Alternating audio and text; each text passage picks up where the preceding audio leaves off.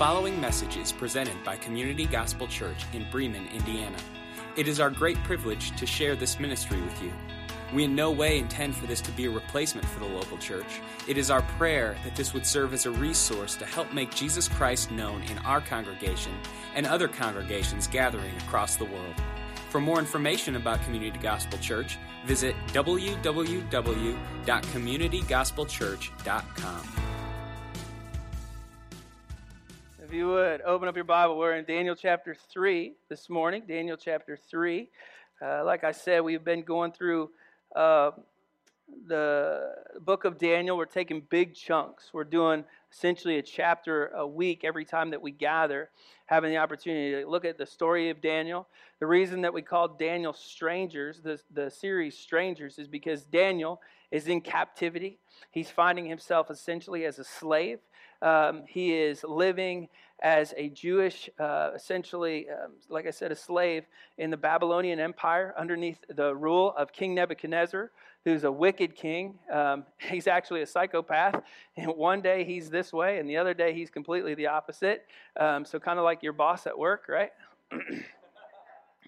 and uh, we see that um, Daniel is, is consistent and he's faithful to the living God because in chapter 1, as we know, in 1 verse 8, it says, Daniel resolved that he would not defile himself with the king's food or the wine that he drank. But Daniel resolved in his heart that he would serve the living God. And so he finds himself as a stranger because he's worshiping God, the, the living God. And we, when we have confessed with our mouth and believed in our heart that Jesus Christ is Lord, we uh, enter into God's family, and we are like Daniel. We're strangers in this world. Some of the things that happen in this world don't make sense. And when we're Christians, we're living in a context where we're like, man, how did I get here, and how do I get home? That's what Daniel asked, and that's what we asked. Flipping through social media this week, and I found a quote that I disagree with, so I'm going to give it to you. Um, it says that trials don't build character, they reveal it. That's false. Um, that's fake news, and it should be taken off Facebook. It said, trials don't, I had to write it down. It said, trials do not build character, they reveal it. That's false. Trials do both, right? They build character and they also reveal the character that still needs work to be done. Daniel finds himself in captivity and he realizes his character needs work, but also he realized that his character is being built. And we are like Daniel, like strangers, and we find ourselves, no matter what the trial or the tribulation that we're in, we are going to have our character built and we're going to also have character that needs to be revealed. All of us have areas that need work. Look at your neighbor, say, You need work. Oh, you chickens. All right, anyway. So Daniel and his friends are taken into captivity. If you looked at the first chapter, we realize they impressed the king in their training. Daniel and his three friends found themselves in training and they essentially said, hey, we don't want to take the king's food. We don't want to do what the king has for us. We don't do what secular society has for us. We want to do what God has set before us because Daniel and his three friends had great parents who impressed the truths of the word on their kids' hearts. And those of you who are raising kids, you should do the same. The truths of God's word should be implemented in your life. How do I do that? You should get up in the morning and you should have um, the curriculum that Jessica Krallman has, where you have daily devotions with your kids. If you don't have that curriculum, get it. Uh, my daughters and I, we do it every single morning. It's chaotic, it's nuts, but let me tell you something, at least they get it. Another way that we do it in my family is I pray with my kids when I drop them off at school. Um, right before Gianna goes into the preschool doors and Corrine before she even gets out of the car to go in the elementary school doors, we pray together. And by pray together, I mean I pray, she listens. Because how did you learn how to pray as a kid? You heard it. Nobody sat down with you and said, This is how you pray. You heard it from somebody else. It was modeled for you. And so, parents who are raising young kids, you need to model what it looks like to be in your word, and you need to model what it looks like to pray in front of your kids out loud. If you have a problem praying out loud, you need to get over it, period. Okay? Just do it. It's going to be awkward at first, but let me tell you something. It's awesome because you'll look at your kids and they will start praying, and then you go, be a hallelujah moment for you. Okay?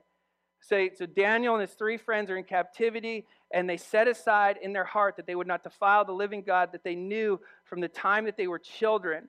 And so they find themselves in this situation where um, they're essentially going to have multiple problems, and they shouldn't have been surprised because the Bible specifically says, In this world you will have trouble.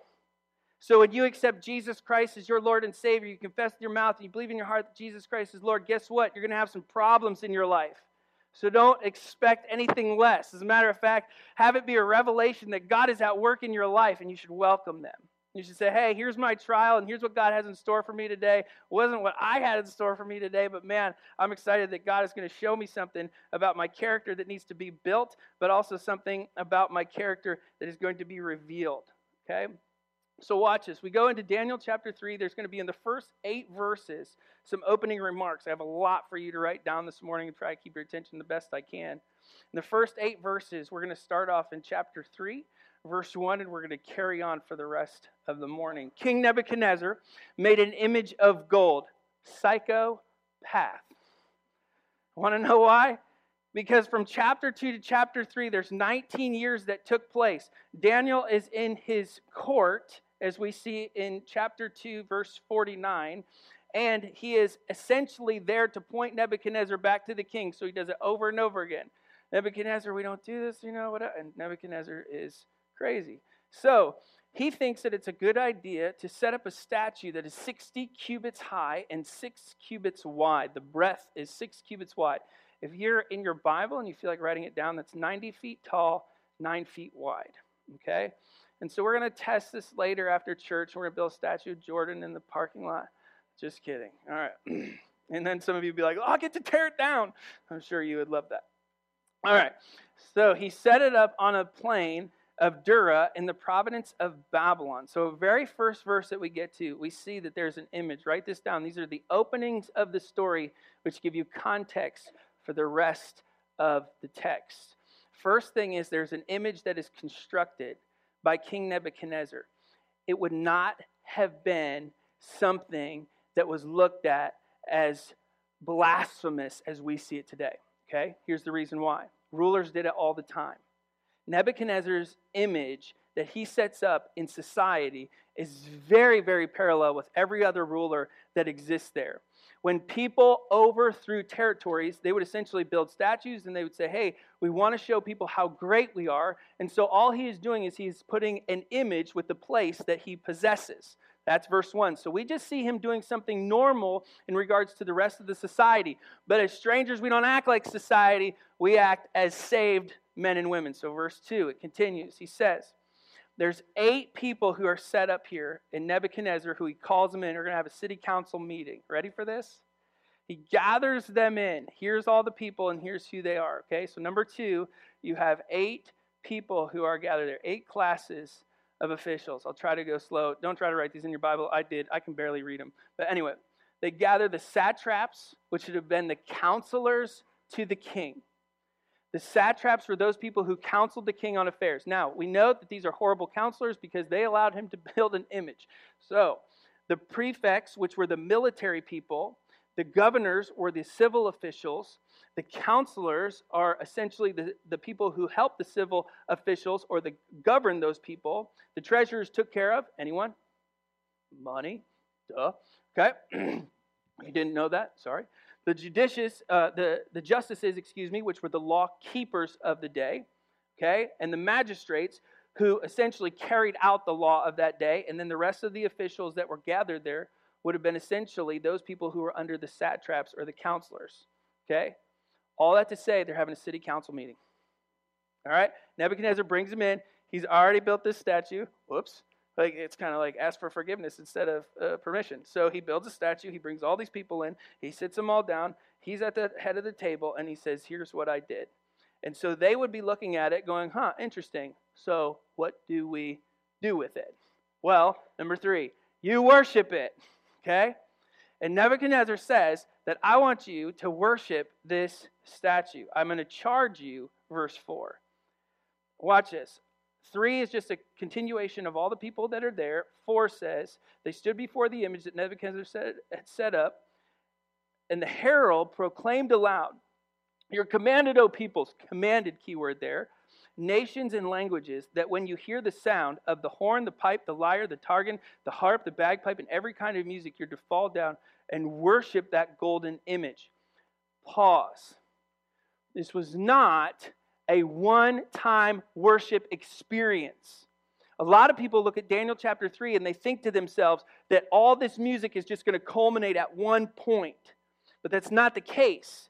What would have happened is you would have had one bow down and worship. You had another bow down and worship. You had another bow down and worship. So there's a continual effect of worship taking place that would have been for a prolonged period of time. So if you heard something, you would have worshiped it. You heard something else, you would have worshiped it. You heard something else, you would have worshiped it. I mean, it's like, um, you know, when you're at a, I'll, I'll do it, why not? When you're at a Christian concert and it gets to emotional part, right? Raise your hands, put them down. All of you Christian people, you know what I'm talking about, right? The person who's sitting in front of you, you can laugh. It's funny because it happens. It's real life. And then all of a sudden, you can tell the, the song kind of fades a little bit, and then they put their hands down, and also, right? Okay, so new instrument, new worship, new instrument, new worship, new instrument, new worship. That's how the people were commanded to worship over and over and over and over again with repetition, not just one time. So when Daniel's three friends are standing there seeing this happening, they're looking to themselves saying, We can't do this. We can't do what these people are doing. And so, watch this. so, what takes place is there's going to be a penalty. If, six, whoever does not fall down and worship shall immediately be cast into a burning fiery furnace. Now, Nebuchadnezzar is saying you worship this for two reasons. One, you worship because you see me as a political ruler. Two, you worship because you see me being a God. He is placing himself above God. And if you don't worship and fall down immediately, you will be cast into the burning fiery furnace. Therefore, as soon as all the people heard the sound of the horn, worship, pipe, worship, lyre, worship, target, worship, harp, worship, bagpipe, worship, bagpipes in the Old Testament. Yep, they existed. Come on, I'm not the only one who thought that, right? Um, every kind of music, all the people, all the nations, all the languages fell down and worshiped the golden image that King Nebuchadnezzar had set up. Now we look at this in this passage and we think to ourselves, how could they have done that? It is no different as us looking at our cell phones every 10 minutes. That's how commonplace this would have been. It is no different for the people to see the image and to bow down and worship like us checking our phones because they would have looked at it and said, Of What significance is this truly spiritual? But there was something going on behind the surface with Nebuchadnezzar. And what happens is, three people are standing out there not doing what society calls them to do, and they stand out a little bit. And what happens is, secular people look at those three people and they say, Uh, uh, uh, uh, uh, that guy, what's he doing? And there's a consequence that happens for obedience. And that consequence for obedience is a trial. And we have choices on how we see our trials if we're going to be faithful and if we're going to find our faith in that trial or we're going to run from it and to avoid it. Dear Jesus, this is your word, it's your truth, and it's so applicable for this morning. And God, as we unpack the rest of chapter 3, would you help us to see the parallels between Daniel's time and ours? And that the faith that Daniel's friends find in the furnace could be something that we too could find within ourselves in the relationship that we have with you. Everybody here, God, is going through a trial, myself included. And we are seeking answers, but the questions that we're asking, God, or need to be asking, are we seeking answers from you or from somewhere else? And we who are like strangers, would you help us to see the significance this morning in the scripture that is right in front of our faces?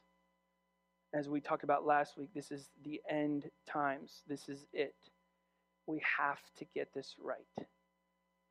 And so, would you work through my mouth this morning and speak to the hearts of those people who are gathered here in a way that I cannot, so that they could see the validity of what it means to be called your children and live in a distinct, different way when the trials hit.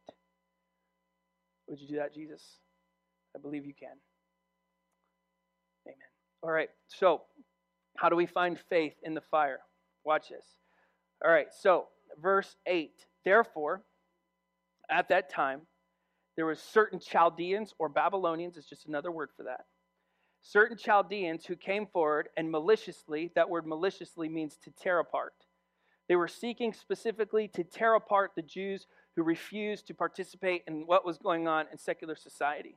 And so what happens is here, he maliciously, they maliciously accused the Jews and they declared to King Nebuchadnezzar, watch this, O king, live forever. You suck ups.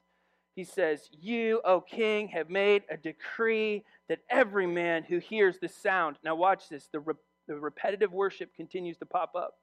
The horn, the pipe, the lyre, the target, the harp, the bagpipe, every kind of music that's from you shall fall down and worship the golden image. And whoever doesn't do that and refuses to worship, they're going to be cast in the fiery furnace. And I think they paused here for dramatic effect. Didn't you say that? You being a good king? Yeah, what about it? There, 12. There are certain Jews whom you have appointed over the affairs of the province of Babylon. That goes back to chapter 2, verse 49. Because remember, Daniel said, Would you appoint my friends here because of my faithfulness? And sure enough, they said, Oh, those people who are in your courts, there's problems in the government here. Shadrach, Meshach, and Abednego, these men, O king, they pay no attention to you. They don't serve your gods or worship the golden image that you have set up. And then Nebuchadnezzar, in verse 13, goes into a furious psychopathic rage once again. And he commanded that Shadrach, Meshach, and Abednego be brought. And so he brings these men before the king. And Nebuchadnezzar answers to them. He says to them, Is it true, Shadrach, Meshach, and Abednego, that you don't serve my gods or worship the golden image that I have set up for you? If you're ready to hear the sound and the horn and the pipe and the lyre and the target and the harp, the bagpipe, and every kind of music and fall down and worship the image I have made, well and good. But if you don't do it, you shall immediately be cast into the fiery furnace. Dun, dun, dun. And who is the God that you worship will deliver you out of my hands? So in 8 through 12, there is an accusation on the table. And then in 13 through 15, he gives two chances. Now, watch what happens here to the three. The first thing that happens, the first way that faith is built, is they accept the trial that is before them. Don't miss this in the text. There's an accusation on the table, and when that accusation comes on the table, and Nebuchadnezzar calls for those three men to come forward, they come forward and they say, Hey, we have no reason to be hiding from Nebuchadnezzar's worship because we know the God that we worship, and there's no reason that your faith should ever be found hidden. It should always be open and on the surface. Daniel and his three friends' faith was always on the forefront of everything they did in their life. And so it should be with us who call ourselves Christians. Your faith should be at the forefront of everything you do. If people in your life don't know that you're a Christian, there's a problem. The problem is you. They should just know it. They should know it in what you do, and they should know it in what you say. Those are two aspects of what Shadrach, Meshach, and Abednego and Daniel were known for. Their attitudes and their actions were the same as the God in which they served. And it's so it should be for us. We should find ourselves with faith in the front lines saying, This is the trial that is set before me, and this is what God has for me, and I want to be found faithful with it. And it's hard because if you look in the text, these three men are standing there and they're finding themselves in a situation where everybody is wondering if they're going to do the right thing or not. Notice it's not the three men and just the king, it's the three men, the king, and the whole city council that's gathered there. Did you see that? And so they are pressed with a choice. Now, the question on the table is where, where's Daniel? and here's the biblical answer. You ready for this? After months of searching, well, we don't know. For whatever reason, he's gone. We think he's on company business. He's probably took the king's credit card and went on vacation. What happens is, which is really interesting, and I think God did this on purpose, is that we wonder if the friends will be faithful without their leader. Because the true test of allegiance is if you can be one who is devoted while your leader is away. Jesus does it, doesn't he? He looks at the, the disciples and he says, I'm leaving. And they look at each other like, whoa, whoa, whoa, whoa, whoa, whoa, whoa. We need you here. He says, You don't need me. You're good. You've walked with me for three years. You're good to go. And Daniel leaves his friends because he realizes when he leaves his friends that they're going to be faithful regardless of him being present or not. And so all the peer pressure has gathered here. And why do these three men find themselves in a state of peer pressure? And why should they not worship Nebuchadnezzar's image that he has set up? Well, I'll tell you why. In Exodus chapter 20, because they knew this as youths, in Exodus chapter 20, you see the Ten Commandments. And they would have known this because they were kids. And in the Ten Commandments, it specifically says, You shall have no other gods before me. And so, for them, of what they had learned, they were standing there, and Nebuchadnezzar built an image, and all of a sudden they found themselves here. And so, what happens is they're like, we can't do that. That is in direct violation to what God's word says, and we can't worship that because God specifically says, You shall have no other gods before me. And they testified to it with the whole council that was present before them. And this is the reasons why we can't do that. Our Jewish customs say that we can't do those things. Now, watch this. When they accept the trial, what happens is they're doing two things, and these are two cautions that we need to have here when we hit a trial too as well. I take two things from the text here.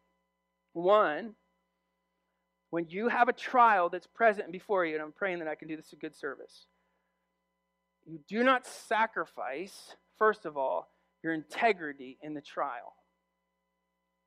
You do not sacrifice your integrity. So, whatever trial that you're going through right now, I don't know what it is. Some of you, I do know what it is. But whatever's going on in your life, you find yourself in a trial, situation, or circumstance.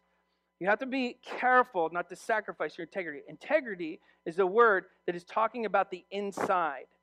And in the inside of these three men, their integrity was that they knew the word of God, and so they had a choice of whether they were going to obey that word or they were going to disobey that word. The worst kind of disobedience is deliberate disobedience. Mom and dad, can I get an amen?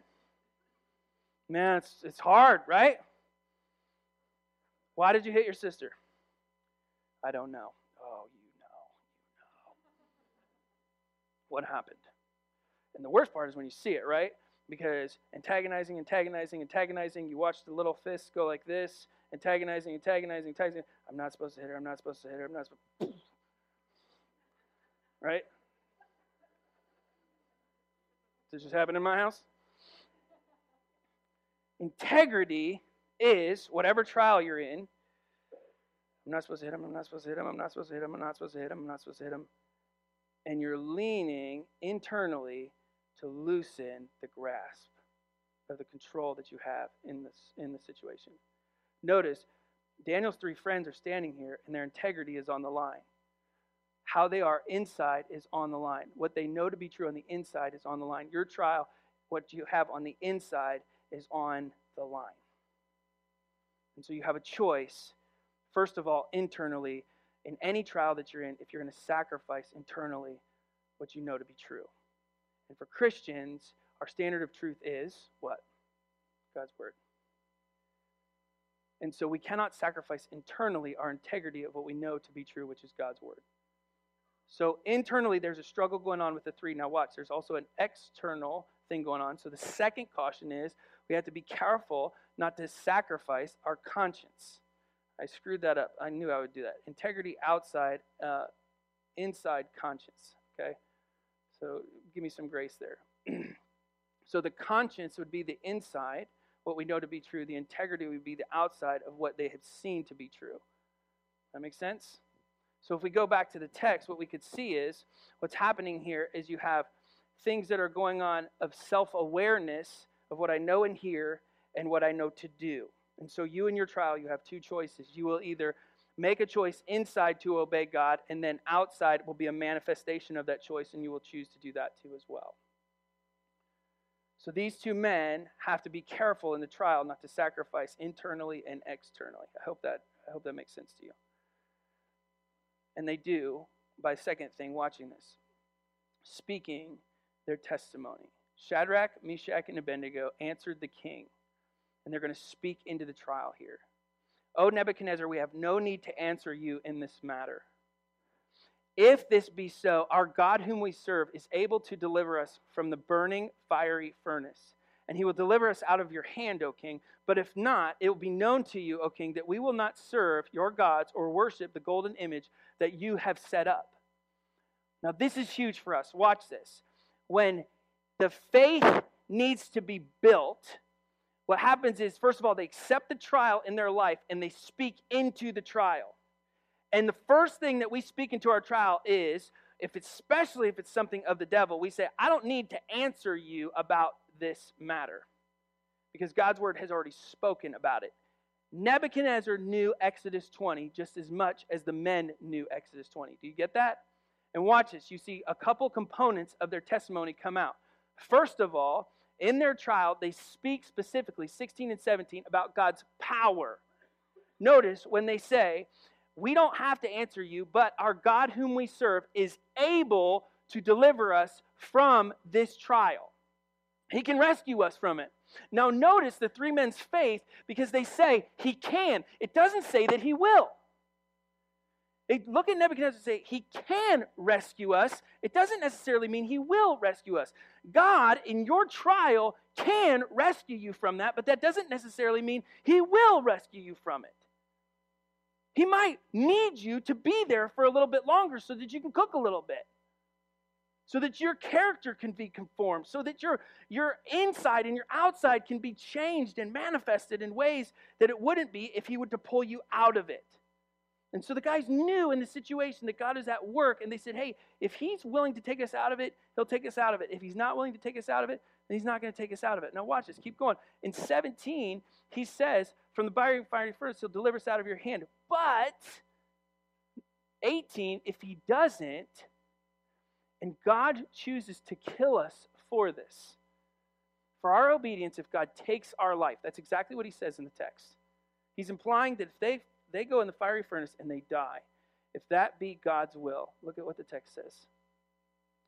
We would still be saved because we won't serve your gods or worship the golden image that you have set up. So not only do they communicate God's power, they communicate and show Nebuchadnezzar God's will that it's not their will be done, it's God's will would be done. You see that? In the trial that you have right now, have you spoken into it, first of all, God's power? And secondly, have you allowed God to carry out his will? You know, I've, I've prayed some big, massive prayers that God would take me out of a trial. And I've realized that that wasn't God's will. God's will was to stay in the trial. These men are not afraid. They accept the trial that's there for them. They accept the circumstance that's there for them. They accept the situation. They accept everything that's going on. And they say, God is in this. He's going to do something great. And we just have to be dependent upon Him. We have to be faithful to Him. Now, watch this. This isn't uncommon, okay? People do this all the time. Go back. I'm going to give you three examples that happen in the Bible. People have great testimonies. First of all, the book of Job. You know the book of Job? In the book of Job, Job's a, a great guy. He's got everything going on for him. His wife kind of loves him.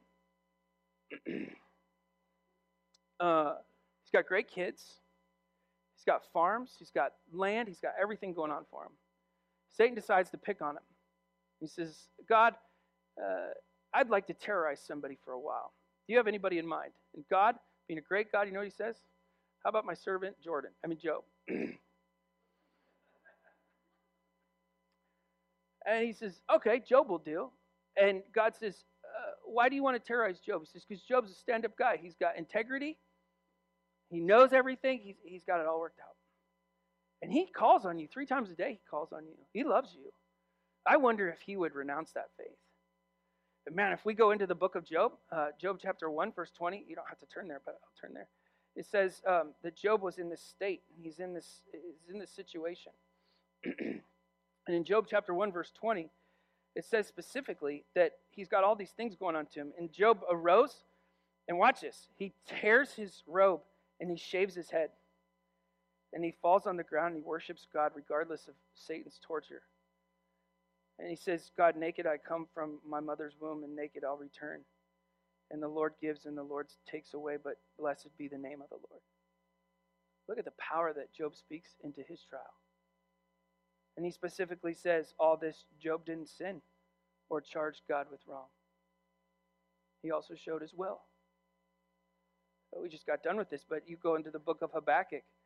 And in Habakkuk, man, I loved Habakkuk. I don't know about you guys. That was so much fun to preach. I thought that was going to be the worst book we ever looked at, but it was awesome.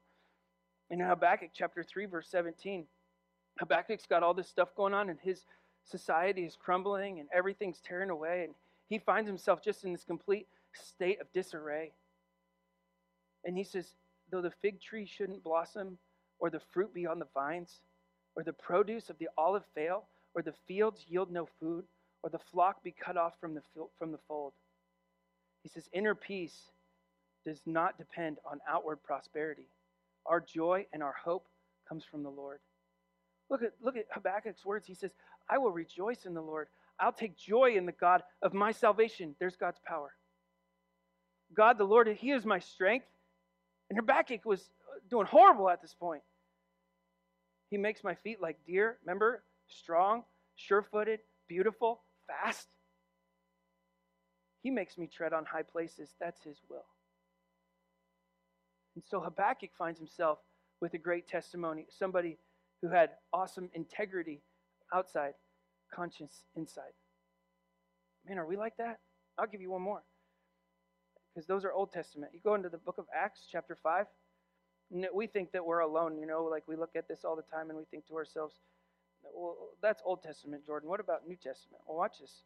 In New Testament, in Acts chapter 5, the uh, apostles are essentially in their own in their own problems, just kind of like Daniel. And verse 27 says, "And when they were brought uh, in, they had set before them the council." Same situation that Daniel's in. Are you getting this? And here's the here's the disciples. Like there's 11 of them, a little bit more than three, and they're in the town council meeting. And all of a sudden it says, "We strictly charged you. You don't teach in the name of Jesus, yet here we are, and you filled Jerusalem with your teaching, and you intended to bring this man's blood upon us. You worshipped God when nobody else worshipped God. What are you doing?" He says, "But Peter, who had a big mouth, answered, "We must obey God rather than men." The God of our fathers raised Jesus, whom you killed. Whoa. Can you imagine the gasp that went out in that town council meeting? And Peter looked and pointed his finger and says, You killed him. You killed Jesus. The God of our father, though, even though you killed him by hanging him on a tree, God exalted him at his right hand, a leader and a savior to give repentance to Israel, forgiveness of sins. And we're witnesses to those things. We've seen that happen. And so is the Holy Spirit, whom God has given to us so we must obey him. Do you see the disciples speaking God's power into the situation? Do you see them speaking God's will? if you're going to kill us, you're going to kill us. That's the way it's going to go down. But even if you kill us, we still gain eternity with Christ. In your trial, do you speak that way?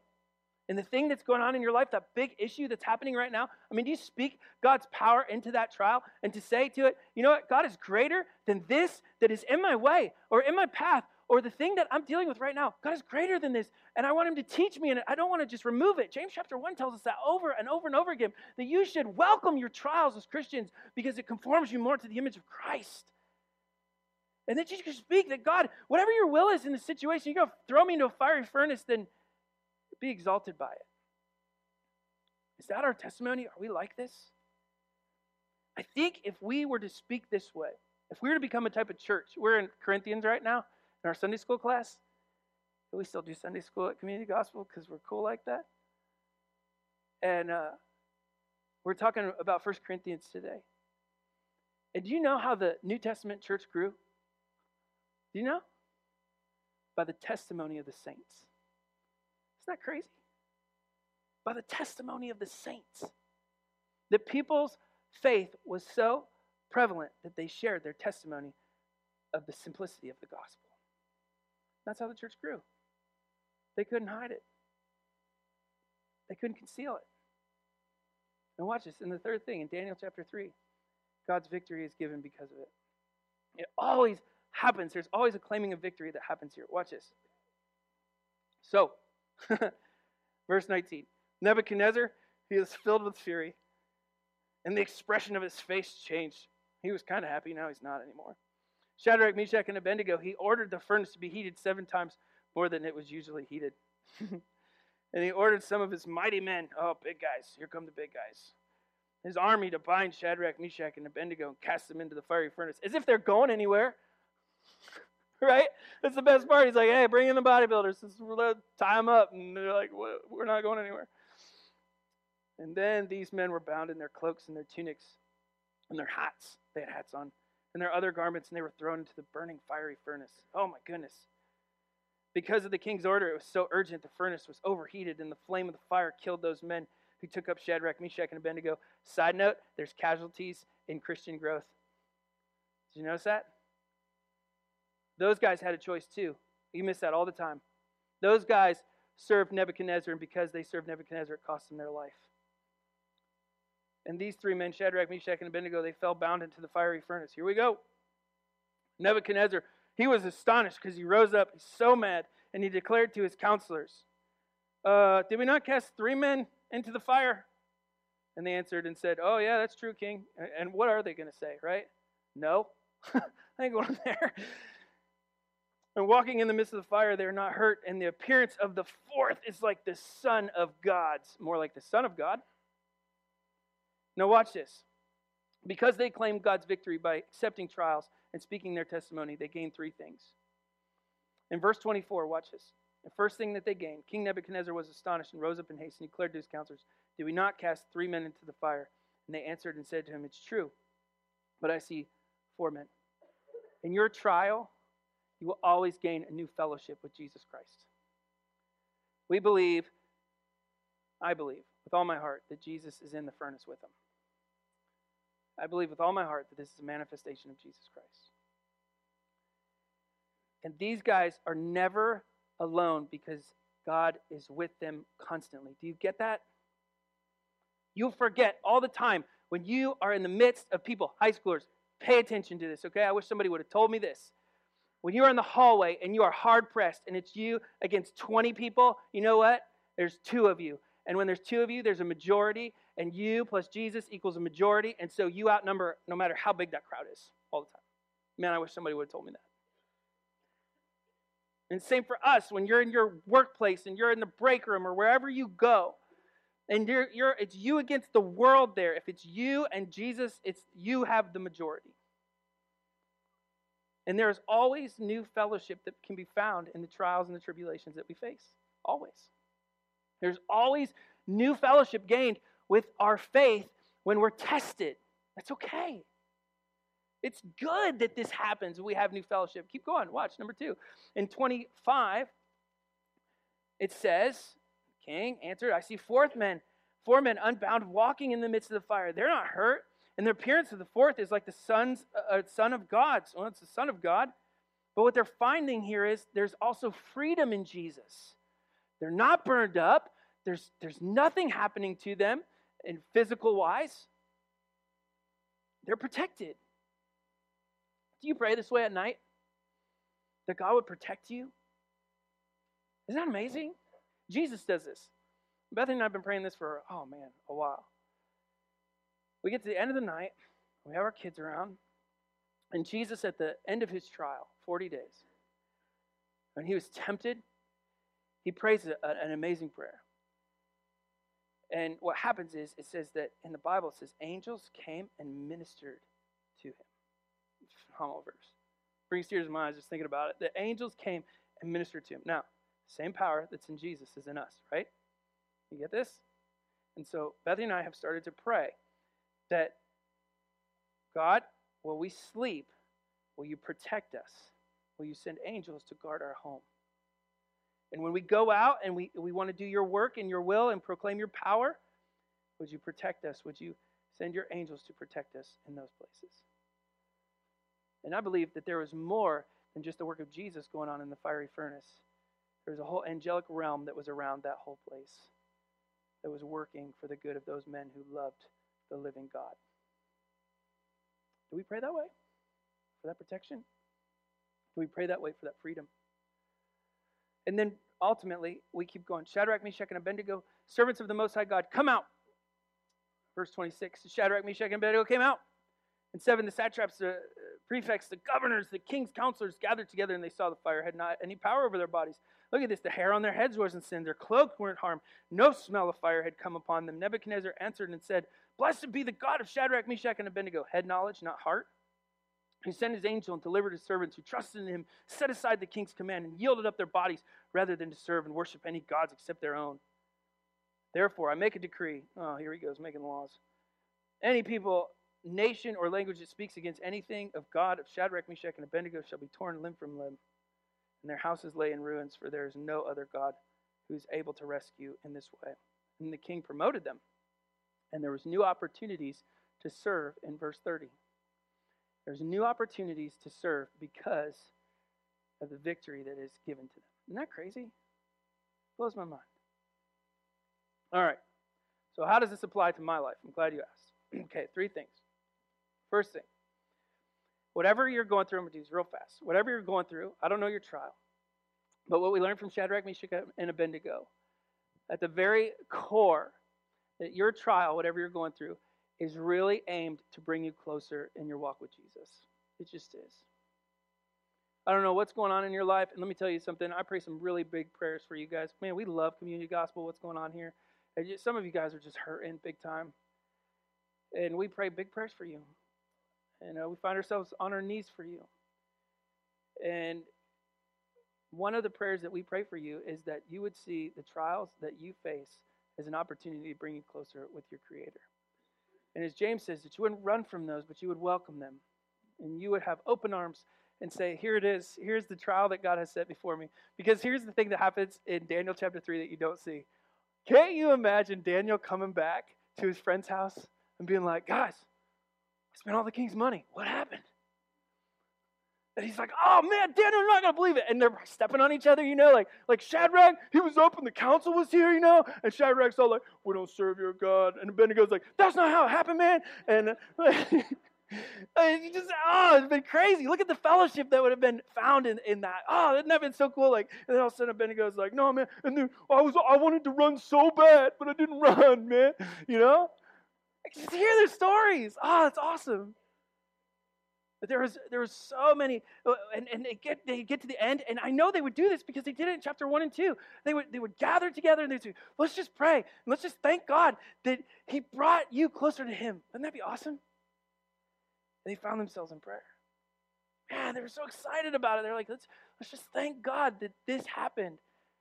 Look at us, we're strangers. Number two, watch what, watch what else happens. They also, trials are times to testify to others. I can just hear Daniel saying, Man, I've been telling the king this for 19 years. And here we are again telling him about the living God over and over and over and over again. Did you know that it takes up to 40 times for somebody to receive the gospel of Jesus Christ?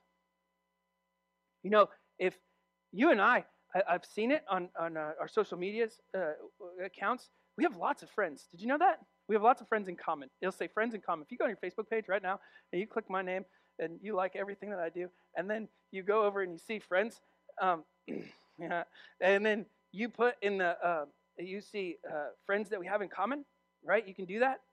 You'll see we have we have lots of people in common.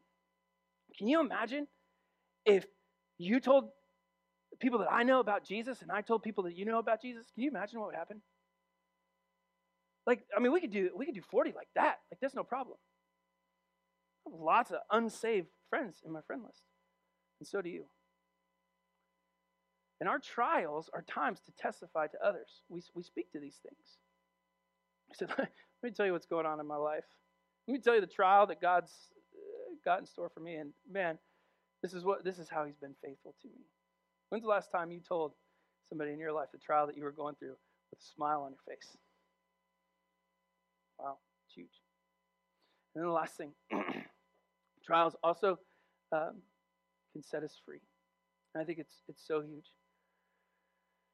I think these guys sat in their in their room when Daniel came back and they said, Man, we, we might be slaves here in Babylon, but we are free. So, for you, uh, here's my two cents. Whatever trial you're going through, embrace it. Speak God's power into it. Know you're not alone. um, that God will bring victory, and it's all it's all in your faith. Man, let me pray for you. Uh, Lord God, it's amazing how something like the Old Testament, just which is years and years and years and years away from us, is just so far back in the past, speaks in a way that we in our time can't speak. I'm blown away at this story of three men who are strangers in a land that they don't want to be in, without their leader, still were found faithful. And God, here we are. We're strangers too. And we confess and believe in Jesus Christ, your Son. You call us sons and daughters. And if you're here this morning and you think that you've never accepted Jesus Christ as your Lord and Savior, if you've never confessed with your mouth and believed in your heart that God's word is true, in other words, that Jesus died on the cross and he rose again, that his blood was sufficient for all your sins, today is the day. Today is the day for you to say, God, I, I confess with my mouth, I believe in my heart that you died on the cross for my sins, and that you, being the living God, want a relationship with me. It's the simplicity of the gospel that Paul talks about in 1 Corinthians chapter 2. It's, it's not far from you, it's close to you. It's not something that's meant to be difficult, it's meant to be simple so that you would understand it and come to Jesus with a faith like a child. And if you're trying to justify why you, you don't deserve a relationship with Christ, you need to abandon that lie and give your life to Jesus Christ. And for those of us who have, we often feel, God, in this place, like we're without our leader. Well, Jesus is ruling and reigning at your right hand.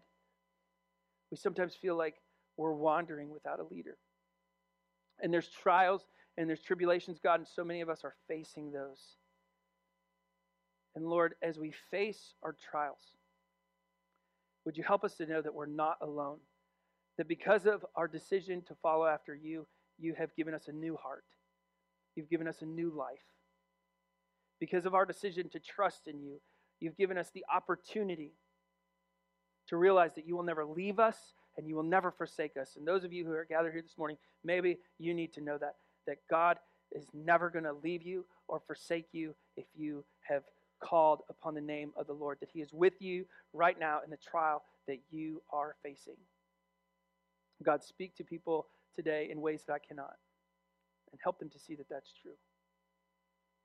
And help us to be faithful, to welcome trials.